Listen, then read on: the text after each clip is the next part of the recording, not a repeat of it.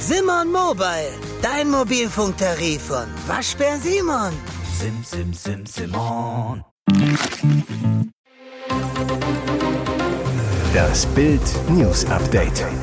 Es ist Dienstag, der 21. November und das sind die Bild meldungen Top-Ökonom spricht von beispiellosem Versagen Rürups Brutalabrechnung mit der Ampel. Polizei stürmt zeitgleich 19 Wohnungen, Razzien gegen Judenhasser. Mysteriöser Rosenkavalier Let's Dance Eckart soll schon einen neuen haben. Top-Ökonom spricht von beispiellosem Versagen Rürups Brutalabrechnung mit der Ampel. Er war Chef der Wirtschaftsweisen dieses Landes, nun rechnet Top-Ökonom Professor Bert Rürup mit der Ampel ab, präzise und schonungslos. Das Milliardenloch von SPD, Grün und FDP historisch einmalig. Die Klimaversprechen der Ampel geplatzt. Die Politik der Ampel standortgefährdend für Deutschland. Das deutsche Wohlstandsmodell vor dem Scheitern. Und nach dem Urteil der Verfassungsrichter, die den 60 Milliarden Klimafonds der Ampel für grundgesetzwidrig erklärt haben, steht nun auch der 200 Milliarden Euro schwere Wirtschaftsstabilisierungsfonds der Regierung vor dem Aus. Wirtschaftsminister Robert Habeck warnte gestern selbst davor, dass der Milliardentopf für die Gas- und Stromsubventionen möglicherweise nicht verfassungskonform sei. Rürup zu Bild, was wir jetzt erleben, ist bislang ohne Beispiel in der bundesdeutschen Politik. Schlimmer noch, Rürup sieht das zentrale Versprechen der Kanzlerschaft von Olaf Scholz gebrochen, den bezahlbaren grünen Umbau der Wirtschafts- und Exportmacht Deutschlands.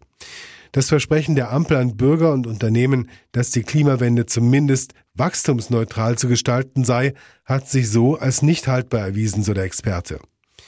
Mit dem Urteil des Bundesverfassungsgerichts sei der Kit der Ampel verloren gegangen, was SPD, Grüne und FDP den Deutschen als Zukunftskoalition mit nachhaltigen Finanzen verkauft hatten, sei entzaubert worden. Polizei stürmt zeitgleich 19 Wohnungen, Razzien gegen Judenhasser. Landesweiter Schlag in Bayern gegen Judenhetze im Netz. Justiz und Polizei haben im Morgengrauen im ganzen Freistaat Razzien bei mutmaßlich antisemitischen Straftätern vorgenommen. 19 Objekte wurden gestürmt, Computer, Laptops und Mobiltelefone der Tatverdächtigen beschlagnahmt. Ausgangspunkt des Aktionstages Plus gegen Antisemitismus des Bayerischen Landeskriminalamtes und der Münchner Generalstaatsanwaltschaft waren hetzerische Posts in sozialen Medien. Innenminister Hermann zu Bild, mit diesem Aktionstag wollen wir sehr deutlich machen, dass der Staat konsequent vorgeht. Rassismus und Antisemitismus sind unerträglich, solche Täter müssen hart bestraft werden. In München und Umgebung wurden am Morgen allein zehn Wohnungen durchsucht. Weitere Aktionen fanden unter anderem in Nürnberg, im Berchtesgadener Land, im Raum Fürstenfeldbruck, bei Passau, bei Coburg sowie in Fürsten und Memmingen statt. Unter den Beschuldigten waren 19 Männer sowie eine Frau. Gegen sie wird nun unter anderem wegen Volksverhetzung, der Verwendung von Kennzeichen verfassungswidriger und terroristischer Organisationen sowie wegen der Billigung von Straftaten ermittelt.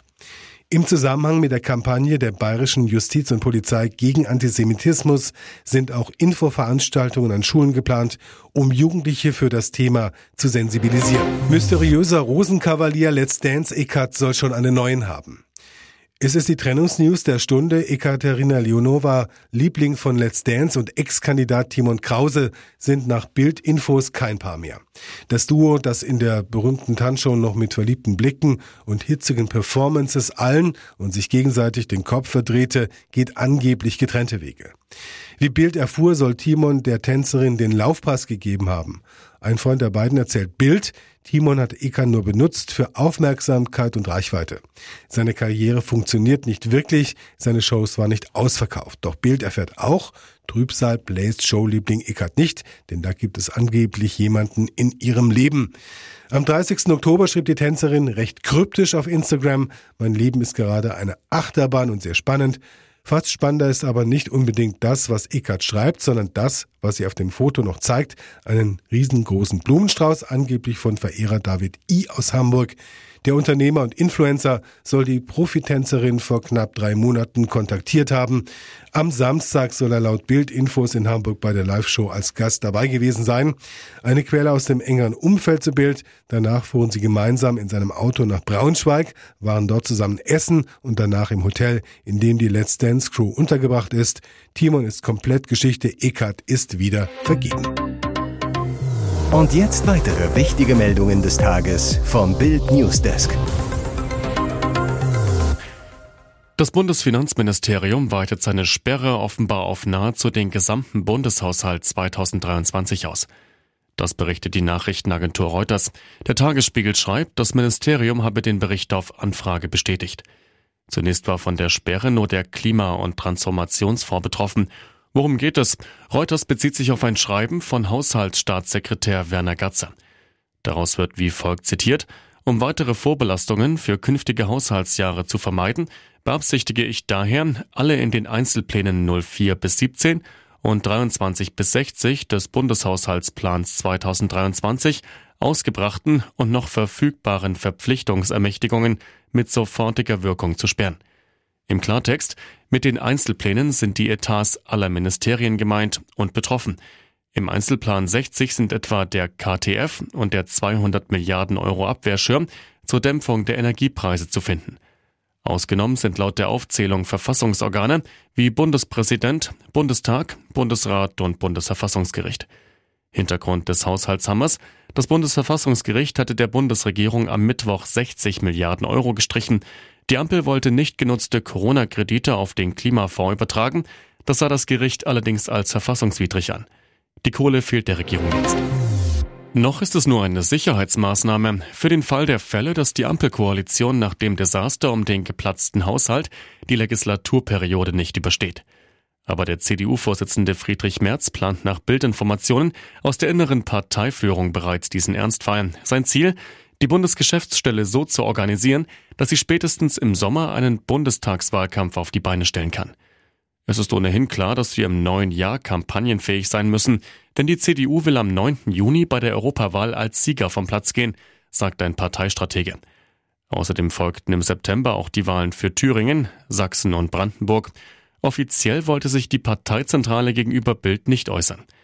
Doch während CSU-Chef Markus Söder den Kanzlerkandidaten der Union erst nach diesen Wahlen küren wollte, hält Merz nach Bildrecherchen an seinem Plan fest, den Spitzenmann vorher aufzustellen.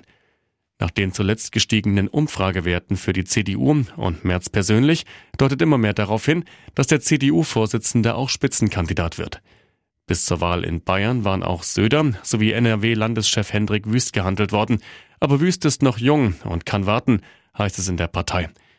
CDU-Vordenker Wolfgang Schäuble, ein enger Vertrauter von Merz, hatte die Unionsfraktion nach der für die Ampel so existenzbedrohenden Entscheidung des Bundesverfassungsgerichts mit einer Brandrede aufgerüttelt und in den Kampfmodus versetzt. Seine zentrale Botschaft, aller Voraussicht nach wird die Union die nächste Bundesregierung anführen, das heißt den Kanzler stellen. Aber kommt die Neuwahl wirklich? Nach dem Skandalauftritt des Taliban-Führers Abdul Bari Omar in einer Moschee in Köln ringt der Veranstalter um Rechtfertigung der Einladung. In einer Darlegung der Position schreibt der Kulturverein der Kuna Jugendlichen e.V., es handelte sich um ein Treffen, bei dem Themen wie das Grundgesetz, Frauenrechte, Bildung, Meinungsfreiheit und die Bildung einer inklusiven Regierung in Afghanistan diskutiert wurden. Man sei Sprachrohr für die in Afghanistan lebenden Menschen, deren Meinungsfreiheit eingeschränkt ist. Auch distanziere man sich von den Taliban und ihrer Ideologie und verurteile nachdrücklich deren Missachtung der Frauenrechte und Menschenrechte in Afghanistan. Warum lud der Kulturverein der Kuna-Jugendlichen dann ausgerechnet einen Taliban-Führer zu sich ein und gab ihm eine Bühne für seine Ideologie? Es habe der afghanische Charakter der Veranstaltung im Vordergrund gestanden, so heißt es. Unfassbar. Als Zeichen der Abgrenzung zu einer Taliban-Veranstaltung lege man großen Wert darauf, die afghanische Nationalflagge zu zeigen und nicht die Taliban-Flagge. Matiula R., Mitglied des Vereins, sagte nach der Veranstaltung zu Bild, wir haben mit dem Taliban sehr kontrovers diskutiert.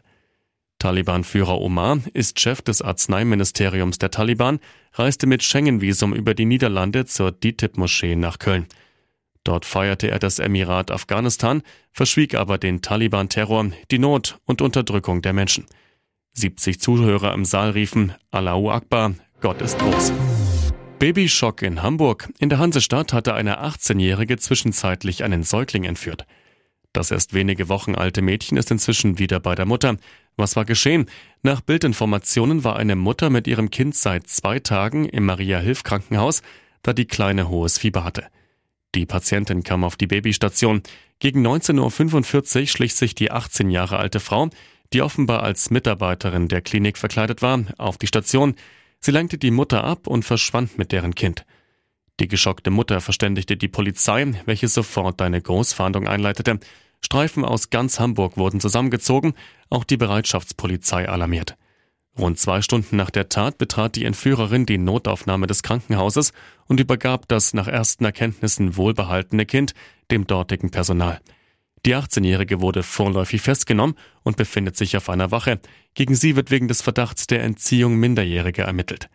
Ein Kriseninterventionsteam des Roten Kreuzes kümmert sich um die Familie. Wir alle haben doch so unsere Hobbys. Manch einer geht gerne angeln, andere lösen mit größter Leidenschaft jeden Tag Kreuzworträtsel und dann gibt es die, die gerne teure Uhren sammeln. Ein schönes Hobby, wenn man das nötige Kleingeld hat, so wie Cristiano Ronaldo. Seine Leidenschaft für die vermögenden Schmuckstücke soll laut The Sun seit seinem Umzug nach Saudi-Arabien immer verrücktere Züge annehmen. Denn erst dort hat ihn die Leidenschaft so richtig gepackt.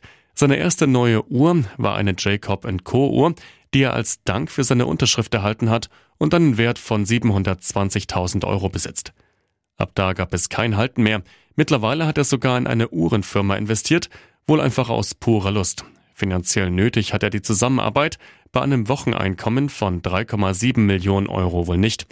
Im Juli schnappte sich Ronaldo ein dickes Aktienpaket von Chrono24, einem Uhrenvertrieb. Gegründet wurde das Unternehmen im Jahr 2003. Laut eigenen Angaben besuchen über 9 Millionen Menschen pro Monat die Webseite der Firma. Es wird angenommen, dass Ronaldo mittlerweile Uhren im Gesamtwert von fast 6 Millionen Euro sein eigen nennt. Die teuerste soll sogar einen unfassbaren Wert von 1,8 Millionen Euro besitzen.